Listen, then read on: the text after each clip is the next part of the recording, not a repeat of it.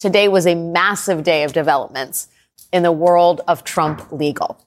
Tonight, we got the news that Trump's defense team has filed a response before the Supreme Court. Remember, right now, the federal election interference case is frozen while the Supreme Court considers a request from Trump's lawyers to keep this case on ice as they plan their next step.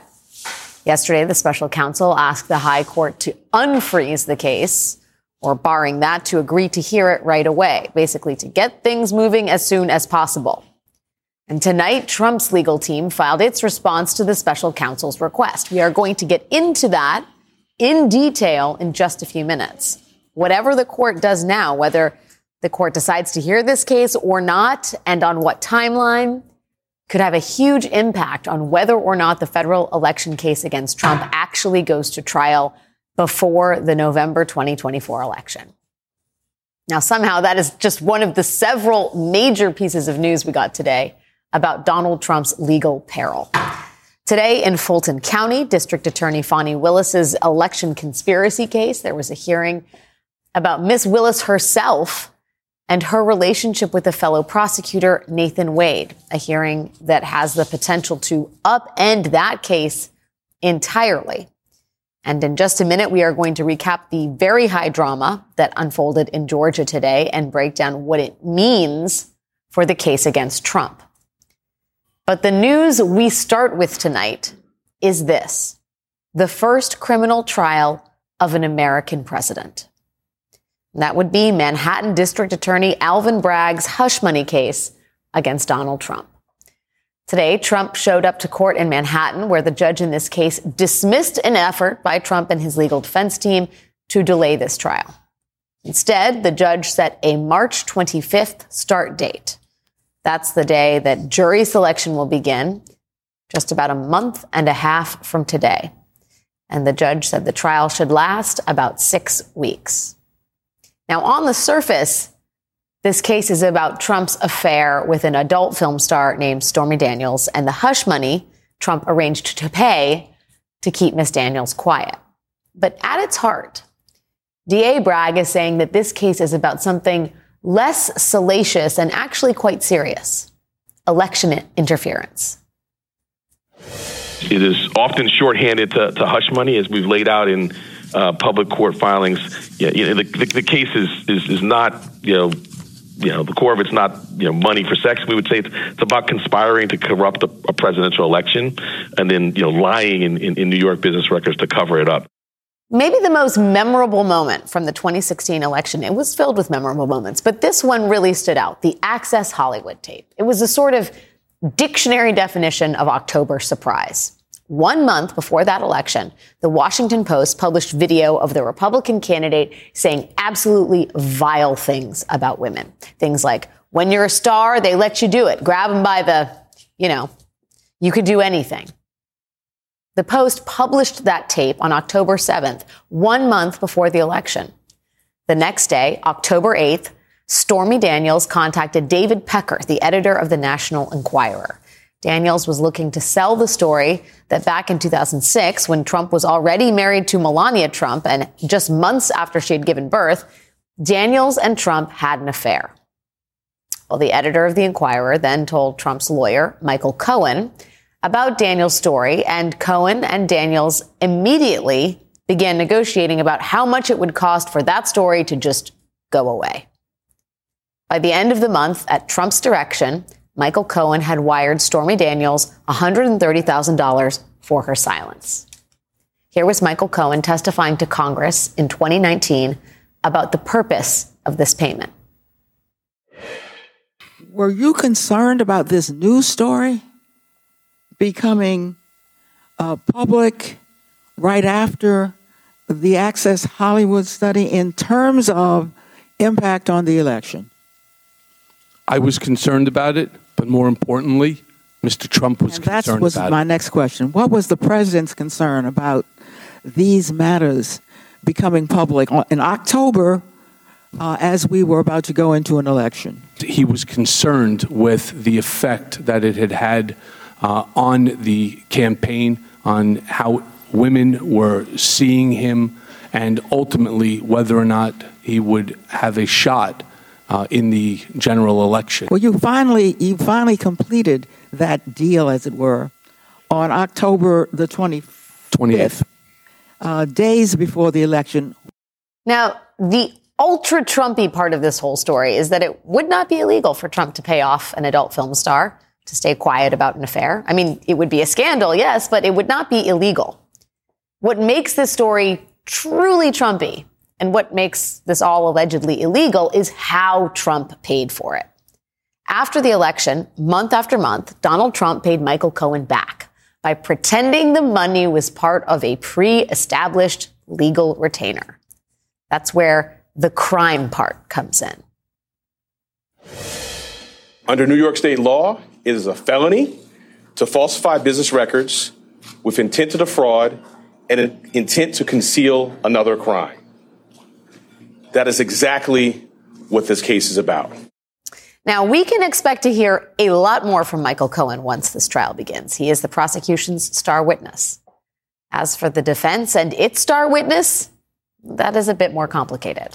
Former Trump Organization CFO Allen Weisselberg, who famously took the fall for the Trump Organization in a different criminal matter, is reportedly in talks with DA Bragg to plead guilty to perjury in yet another Trump related crime case. That's a lot of criming in a lot of different Trump related matters.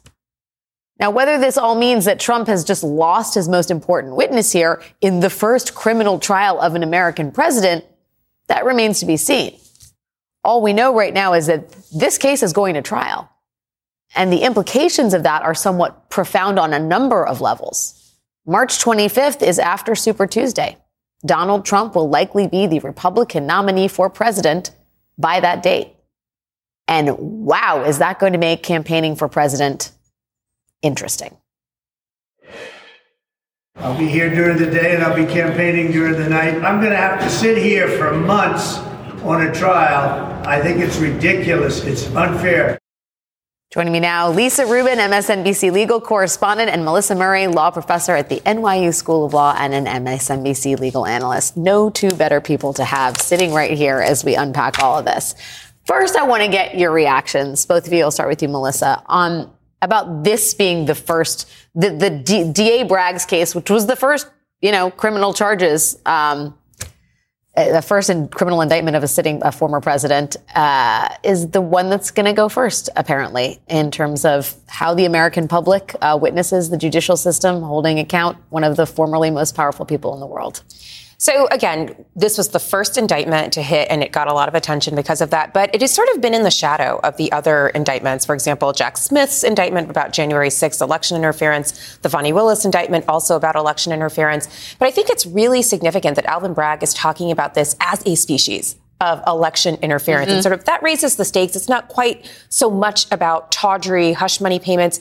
It's about the idea that these tawdry hush money payments were going to defraud the American electorate about who this man was when he was a candidate. And again, placed in the context of those other indictments, it paints a really damning portrait. This is a man who, before he was president, while he was president, and then after he was president, the Mar-a-Lago document indictment, was doing crime. Like those are the allegations before, during, and after. And I think if you take them all together, mm-hmm. this may not be the most consequential one in terms of democracy, but it is part of a larger pattern that is deeply disconcerting. A suite of election interference. Suite. The prequel to the other ones. Lisa, that's a really interesting uh, logic, Melissa, because I think a lot of people, or some people have said, oh, but the other ones are so much more serious. This is going to undermine the sort of gravity of the other ones by starting with something trivial. But if you look at it as kind of the opener, if you will. This is the amuse bouche of indictments. bouche of election interference. Yes. I mean, is that how you see it, Lisa?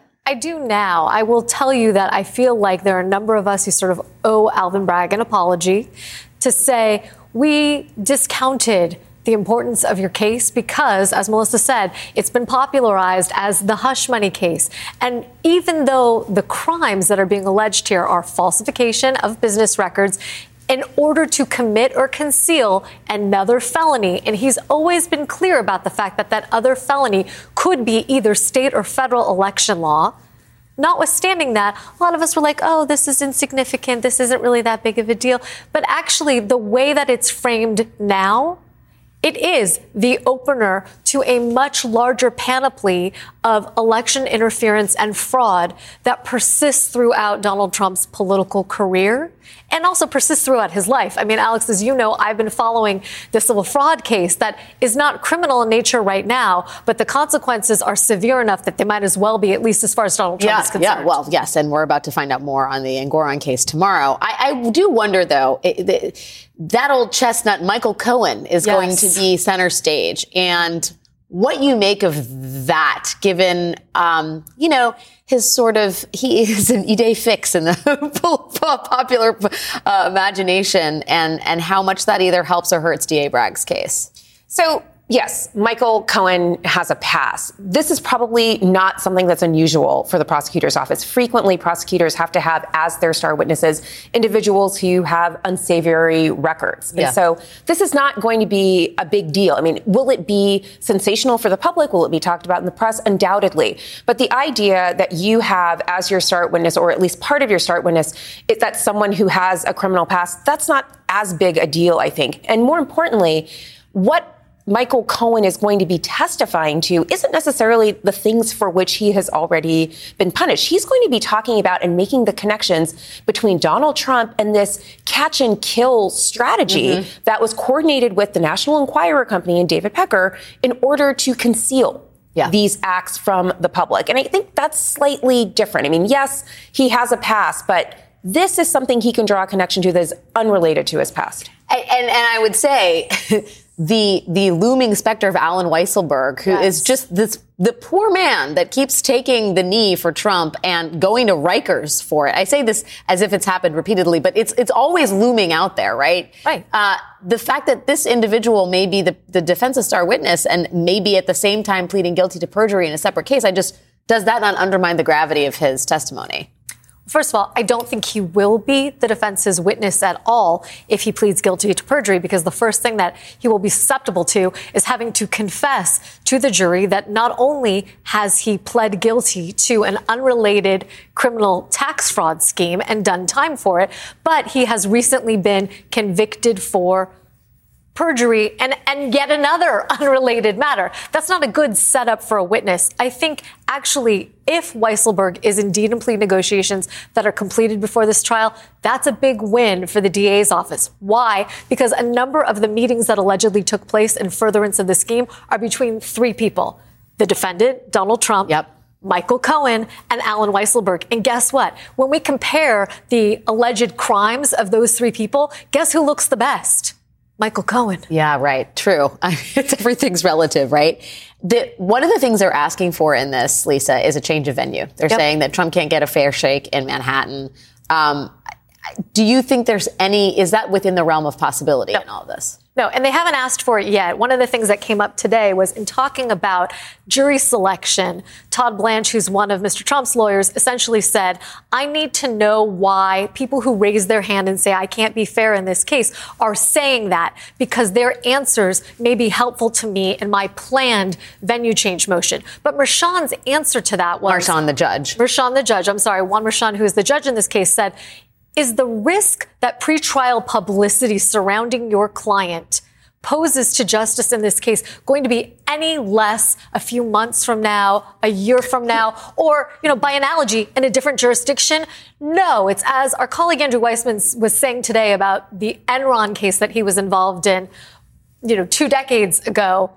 It wasn't the problem that the case was being tried in Houston where Enron was headquartered. It would have been a problem anywhere because everyone nationwide at the time understood that Enron was a front page headline making yeah. business fraud. Um, Melissa, uh, jury selection, as Lisa points out, it's going to start March 25th. Let's, can we just talk about the reality of the calendar moving forward here? I mean, it is, in a word, bonkers, right? You mm-hmm. have this case at six weeks.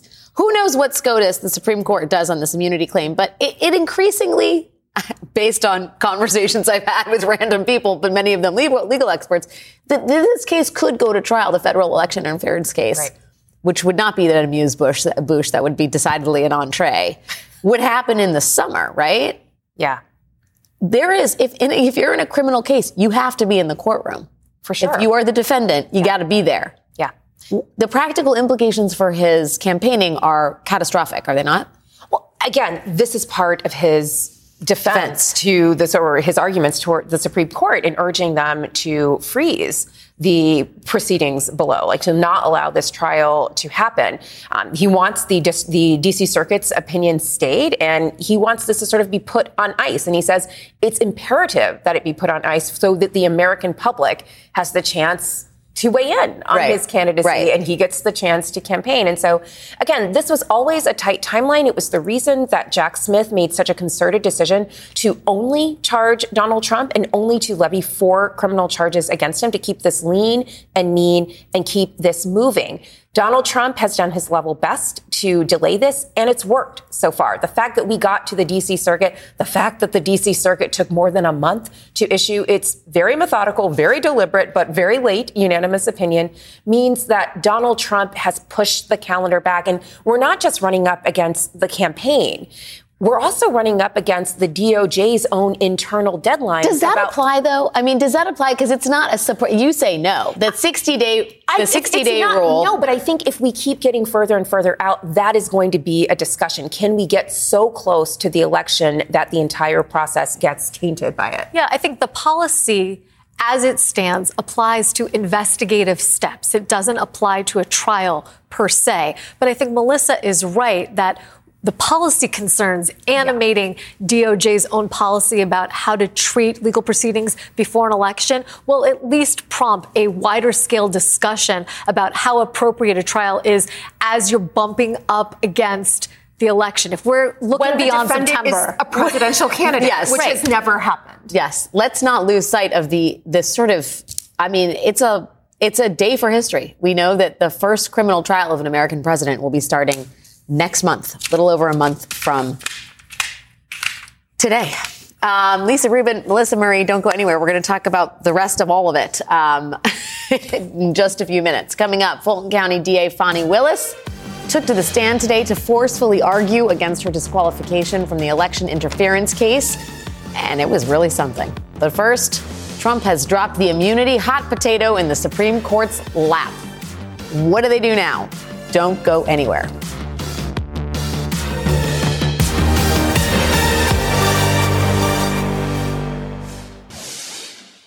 At any moment now, we could conceivably get a ruling from the Supreme Court on whether or not Donald Trump is immune from criminal prosecution for his attempt to overturn the 2020 election.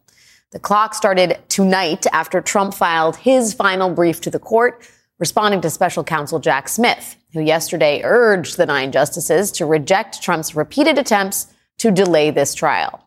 In his filing this evening, Trump accuses the special counsel of playing politics, saying there is no mystery about the special counsel's motivation. The special counsel seeks to bring President Trump to trial and to secure a conviction before the November election in which President Trump is the leading candidate against President Biden.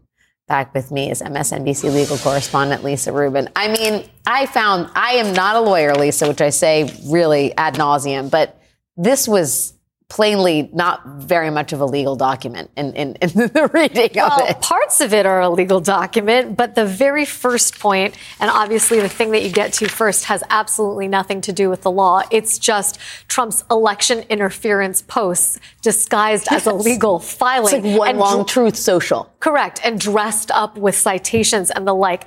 He is essentially saying not only that the special counsel is hyper partisan, of which there's no evidence. A special counsel was appointed to avoid the appearance of exactly. partisanship, but that somehow the special counsel's interest in having this case tried before the election is itself evidence that the special counsel has a thumb on the scale for the incumbent president. Right. That's kind of ridiculous to me on its face. The special counsel wants American voters to have all of the information before they vote. And he understands that he's up against a clock because the very prospect of bringing this person to trial could evaporate if he is reelected. It's also a tell, too, isn't it? Like Trump's effectively saying, if this goes to trial, there's going to be a conviction that's going to help Biden. I mean, it's just, he's, the logic is revealing, I think. It also, they make the case that, you know, it's not the American public that has a vested interest in seeing the conclusion of this trial and a verdict. The American public has an interest in seeing Donald Trump campaign. And so anything that would stop that from happening is somehow counter to the, the interests of the American public. Well, look, there are two parties here who are both staking a claim as to what is in the best interest of the American public. Yeah. And I guess the question is, who do you trust to best represent the interests of the American public? The candidate who wants to see himself elected or the person who is representing the United States government in the interests of justice? Right. I would stake my claim with him. Yeah, I do wonder um, if you have, for people out there, including myself, who are thinking, okay, white knuckling it through the next couple of days. What should we be looking for in terms of response from the Supreme Court, whether a stay, whether, you know, granting cert, effectively taking the case up, whether saying nothing at all? What's your expectation? My expectation is that we'll hear something from the Supreme Court in the next few days. And of course, Monday is a federal holiday, so you can count that as part of your weekend in all likelihood. If the Supreme Court doesn't grant the stay that Trump is asking for, then all bets are off. Judge Chutkan goes back to pretrial proceedings. Even if at that point they were to grant a review, it would not impede her from returning the case to all of the motion practice and other things that need to happen to Jury schedule selection. a trial. Um, or just setting that jury questionnaire in motion, which was supposed to happen in February. If, on the other hand, we are waiting a few days, there is a school of thought that what we're waiting for is that there are folks who will dissent from whatever is going to happen. The court is giving those people time to write. Those could be dissents from a grant of cert. Those could be dissents from a stay. The longer it takes to get this ruling, the more likely it is that it will go in Donald Trump's favor, I believe. Okay, so tick tock. The longer it takes, the better it is for Trump. By on its face it is, but in the in the long term as well. Yeah, that's absolutely true. Immediately useful information from our favorite. What well, I shouldn't take favorite. You know, don't. play. Well, I. You know, you're the best. Thank you, Lisa. Lisa Rubin. Uh, we have a lot more to get to tonight. So so much more, including the hours long. Hours long hearing in Fulton County, Georgia, about whether the district attorney in charge of the racketeering case against Donald Trump should be removed from that case over a relationship with one of her prosecutors. It was a bombshell hearing, really the dictionary definition of bombshell. But what does it mean for the former president? That's next.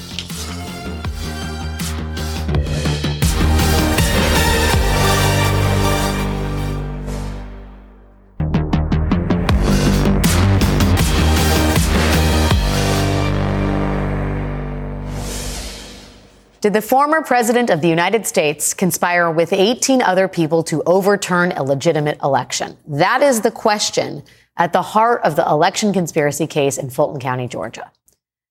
But today's hearing in Fulton County was about none of that. Instead, we got what you might call the most consequential sideshow in the history of sideshows. Right now, several of Trump's co defendants in the Georgia election conspiracy case are trying to get Fulton County DA Fani Willis thrown off this case by accusing her of having an inappropriate romantic relationship with a special prosecutor on her staff named Nathan Wade. They accuse DA Willis of hiring Mr. Wade in order to enrich herself with lavish vacations and other gifts Mr. Wade bought for Miss Willis.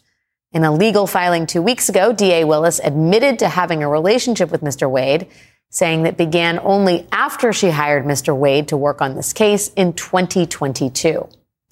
Now, today's hearing began with an explosive allegation from a former friend of DA Willis who claimed that Willis has lied about when the relationship began. You have no doubt that their romantic relationship was in effect from 2019 until the last time you spoke with her no doubt. Did you observe them do things that are uh, common among people having a romantic relationship? Yes. Such as, can you give us an example? Hugging, kissing, just affection. That was a bombshell of the morning. Fani Willis and Nathan Wade potentially lied to the court in their filings about when their relationship began.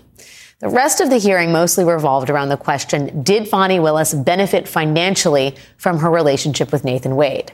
Mr. Wade was next to take the stand, and he told the court in no uncertain terms that Fani Willis was not the kind of date that let you pick up the tab. If you've ever spent any time with Miss Willis, you understand that she's a very independent proud woman. I'd object for not. So she's going to. De- uh, overruled, Mr. Wade. So she's going to insist that she carries her own weight. After Mr. Wade's testimony, we got our second big surprise of the day. Just as a lawyer for one of the defendants was making the case that DA Willis needed to come in and testify herself. We needed her in here to go over all of this and to explain exactly what happened. So we was asked the court uh, that, that the that uh, the court allow Ms. Willis to be called and interrogated uh, on these matters. And I would too, Your Honor. DA Willis showed up to take the stand. Throughout her testimony, the DA went out of her way to establish that she is, in fact, very independent and that she is not afraid of getting angry or taking on adversaries or calling out what she believes are outright lies. So let's be clear, because you lied in this, this. Let me tell you which one you lied in. Right here. I think you lied right here. No, no, no, no. This is the truth, Judge. And this it, it, it is a lie. It is a lie. You've been intrusive into people's personal lives. You're confused. You think I'm on trial. These people are on trial for trying to steal an election in 2020. I'm not on trial, no matter how hard you try to put me on trial. Throughout her testimony, DA Willis portrayed herself as a strong, independent woman and that the relationship between her and Mr. Wade was one of equals. That is a posture that cut to the heart of the allegations against her.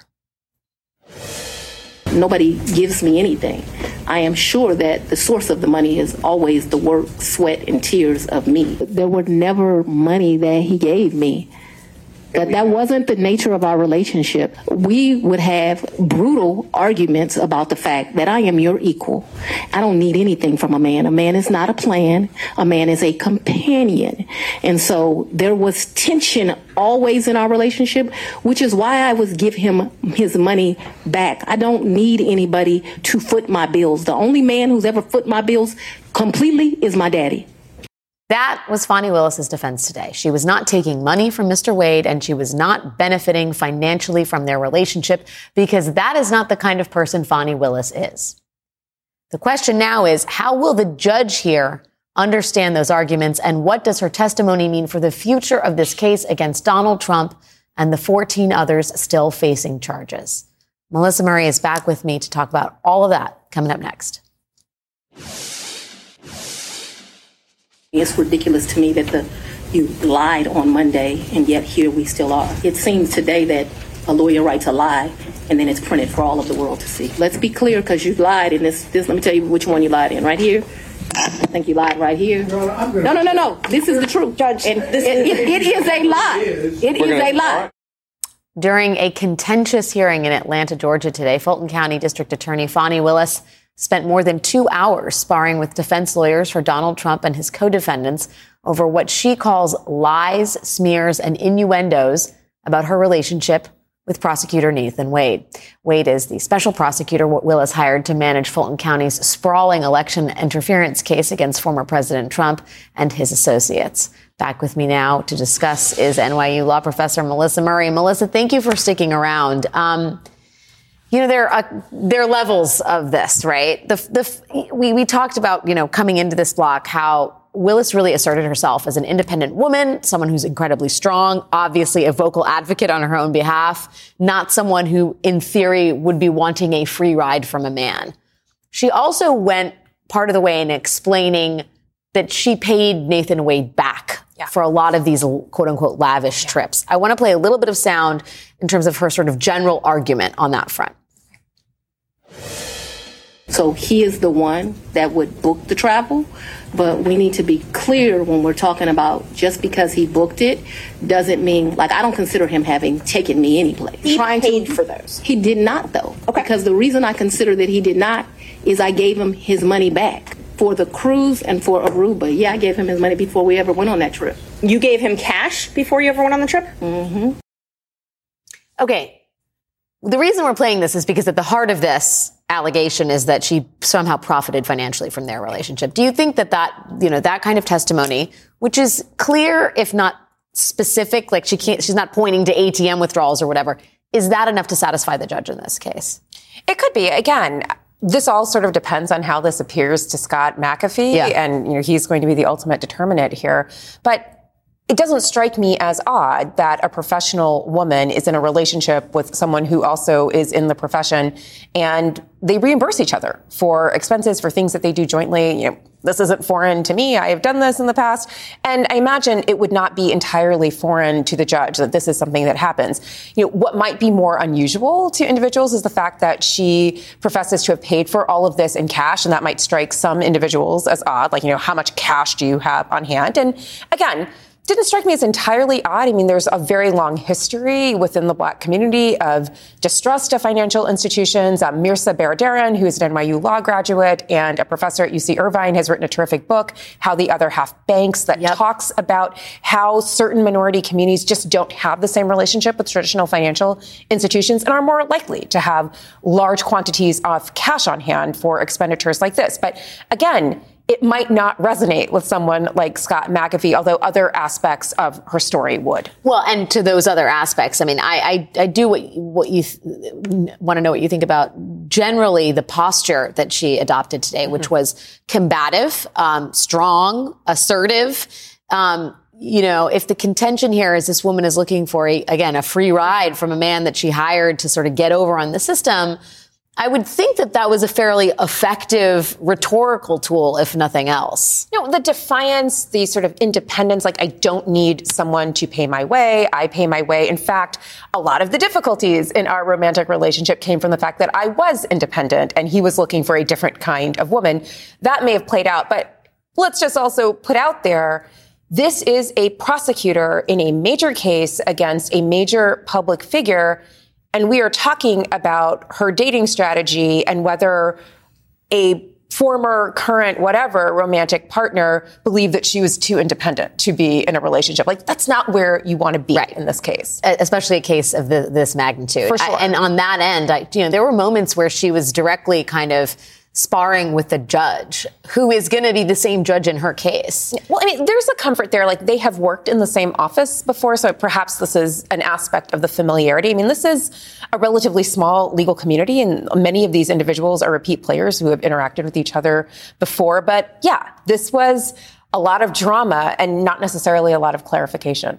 Do you think it matters? I mean, there was a lot of back and forth about when this relationship yeah. started. Her uh, ex friend yeah. says the relationship started years before both Wade and Willis signed an affidavit saying it did. Yeah. Does does that matter? I mean, it's independent of the charges here, but if there's lying on an affidavit, how significant is that in terms of whether or not she's taken off this case? An affidavit is sworn testimony. It is a writing under oath that is submitted to the court. So if it is the case that what was represented in that affidavit was not true, and in fact the relationship started much earlier, as her former friend testified, then she's lied to the court effectively. And that does, I think, become grounds for her disqualification. And again, this is a she said, she said, very real housewives of Atlanta kind of moment. yes. um, so, you know, who knows? But everything kind of hinges on this question of disqualification because if she and Wade are disqualified, then this trial is kind of up in the air, which is exactly what Donald Trump wants. Yes, it is. This, that, that is why this all matters. Yes. Willis and Nathan Wade can go off into the golden sunset together, but insofar as it affects the actual, you know, holding of uh, people, holding people accountable, and a large number of whom um, are very involved in the American political system, it all matters. Melissa Murray, thank you so much as always, my friend. It's great to see you. Coming up, a war of words. New details about how behind the scenes Biden's lawyers fought with the DOJ over disparaging remarks about Biden's age prior to the publication of special counsel Robert Hur's report. That's next.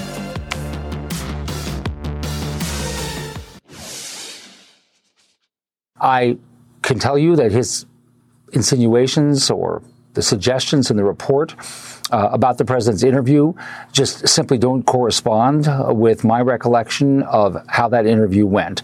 And I frankly don't understand why they're in the report. President Biden's personal lawyer publicly criti- criticized the report from special counsel Robert Hur after its release last week. But tonight, we are learning that Biden's legal team privately made their displeasure known to Attorney General Merrick Garland before that report was ever released. In a newly released letter, Biden's lawyers write, We object to the multiple denigrating statements about President Biden's memory, which violate longstanding DOJ practice and policy. The Associate Deputy Attorney General responded a day later, writing, The identified language is neither gratuitous nor unduly prejudicial. It is offered to explain Special Counsel Hur's conclusions about the president's state of mind in possessing and retaining classified information. Special Counsel Hur will soon get a chance to tell his side of the story. NBC News confirmed this evening that Hur will testify publicly before the House Judiciary Committee on March 12th. Joining me now are Jennifer Palmieri, co-host of MSNBC's How to Win in 2024 podcast, and Jen Psaki, host of MSNBC's Inside with Jen Psaki. It's a double threat of Jen tonight. Ladies, thank you both for being here. How I'm just going to have to refer to you as Miss Psaki and Miss Palmieri. Um, This Jen is Psaki, why everyone in the Obama White House called us Psaki and Palmieri because Well, that- they- I not mean, only they both had a reason. both Jen P's. They had a reason. Uh, Psaki, are you surprised? I mean, being um, a White House expert, we, as you both are, but about the level of combativeness that is on display between the White House and the DOJ, and the fact that the DOJ essentially, it seems, did not heed any of the White House's complaints. I'm not that surprised. It's spilled out a bit, obviously, in the last week, but there have been reported frustrations at moments um, that have been reported about the president's frustration about the pace of movement on, say, voting rights and, and other uh, other priorities for him. I would say for this, the view it seems from not just the White House, but a number of legal experts I've talked to, you've talked to, is that well, Merrick Garland, the Attorney General, was never going to kind of um, not appoint a special counsel. He decided to do that, although they're frustrated with that initial step, or like scrap the report or not release the whole report. There were steps in the process, including getting updates to see what the scope of what they were doing was. And also there was language in there that in the view clearly of people in the White House, but also nutshots by them, by other legal experts outside, kind of Uh, it went way past what his scope was and what he should have done. And there were things, as we all know, when we got the report, Alex, all of us were trying to read through and scan through it, and it was unclear if, if he was saying or concluding that he wittingly um, kept the classified documents. You don't know until after page 200 plus that he didn't keep them, right? And obviously, this language is what has been taken out um, and used by Republicans as sort of a political dagger. So I'm not surprised that it's been a bit of vitriol. Uh, I, I am a little surprised it spilled out into public, but sometimes that happens with with uh, situations like this that are, are of such great public interest. Yeah, the question of whether the president willingly retained the documents is litigated. In it, the, the conclusion is clear, but the, the summary makes it sound uh, more nefarious than quite Unclear, obviously even Hur determined. But but Jen, to the question of sort of the uh, shall we say, talking out of school about President Biden. You know, the White House compares what's in this report to what James Comey did to Hillary Clinton. And it is a searing comparison. And it's something that it feels like Merrick Garland, when he was sworn into office, what was going to go out of his way to prevent from happening again. Are you surprised that this kind of report came out of this kind of Justice Department? I'm I'm surprised at the assistant attorney general's response, which you know, I mean, I watch a you know, we all have because we work at MSNBC, we have a lot of legal expert friends, and just the characterization that um, that uh, Hur made about about the president's state of mind and acuity and all of that, which is just like so be. I mean, it's it's even worse than what Comey did, right? In terms of uh, he, you know, he he criticized uh, Secretary Clinton's actions. He didn't go to her state of mind, and then you know this, this is like a whole other this is a whole other level. So it is. Um, I think that, but you know, Merrick Garland has not, uh, you know, has generally sided on come down on the side of protecting what he sees as the independence of the Department of Justice, even if that, even if in this case, is you know, a lot of legal experts think Hur is bent is, is is going in the wrong direction. He's not going to. He's not. You know, Garland's not going to step in to to stop that. Um, but what that assistant attorney general is arguing is pretty surprising. I do wonder, um, Jen. It sort of seems like uh, you know Hur is going to the Hill. Republicans have their Mm, knives yeah. out uh, on this. They really want the transcript, if not the audio Yeah. of the interview released. It seems to me like a foregone conclusion that this is going to come out. Do you do you think that we are going to be combing through five hours of interview transcript in the near future? And if so, you know, how does the Mhm. White House handle that? Jen Psaki. It, sh- it sure feels like it, Alex. I mean, we'll see what happens. And just, you know, like they say about relationships, it's complicated because on one hand, if we, if everybody in the country who was paying attention to this was as nerdy and had as much time and it was their job to do this like all of us, and we're actually going to comb through it, which we all will, then it might serve the White House well, right? But the problem is that that's probably not what's going to happen because people don't have time. And so what will happen is that small pieces of this could be pulled out. It's really hard to make an assessment about whether this is good or not because none of us have seen it, right? But that's the challenge, right? Is that the way people consume information today, the likelihood is these two lines, this additional line, the audio of, of, of different pieces that would um, validate what Hur was saying, even though the context may be a longer line of questioning, may be that he had just come back from a call about uh, the the attack on Israel. So that's the challenge for the White House. I do think, though, that Republicans who are out there spouting that they want Hur to come testify, they got to be careful about what they're asking for too. Right. Because most of this report is not good for Trump, right? I mean, it clears Joe Biden. There are parts of this but that politically, as we all know, um, are over the top and are not are terrible for the Biden team. But there's also a very clear comparison from Robert Hur, somebody who is a Trump appointee, right? That is making clear how Trump handled this in such a poor, un, uh, you know, uncooperative way. And he'd have to speak to that on the Hill as well. So I, I I think this is also him going to the Hill is not a clear win for Republicans like they maybe think it is either. it's a double-edged sword. But I mean, I do think, Jen, there is some utility. Jen Palmieri, there is some utility in getting out first, is there not? I mean, I think we've Totally. learned that from the Bill Barr years and and even this report. You know, does the White House need to Yeah. lead on this? time and place of your choosing. It's like, Yeah. right? It's like responding. Yeah. So what Psaki would say when she was the State Department spokesperson, we will respond at a time and a place of our choosing. Yes. If on, the- on a Friday the- evening at 5 p.m. If the if, if the Assistant Attorney General's letter is getting out, the report itself is getting out. That is going to happen, and particularly, obviously, if, if the Hill gets it. And so, I think that you know, first of all, that that Hur. I mean, Jenna's right about that Hur hearing. It's hard to say. That is not going to be a good day, I, I predict, for Hur or for the Republicans because the facts, you know, the, the actual facts are on Biden's side. Um, the House Democrats are very effective in these committee s- settings at, you know, at, at sort of deconstructing. Same thing happened when Jim Comey went up to testify on Yeah. Capitol Hill about his report. He got Mhm. crucified. It was a very good day for the Clinton campaign.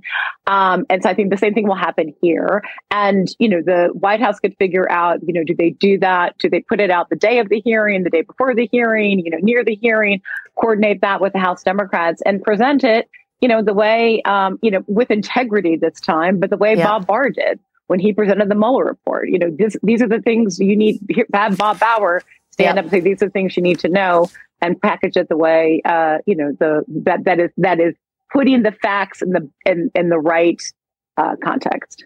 Jen Palmieri and Jen Psaki. Thank you, Jens, for your time tonight. that does it for our show this evening.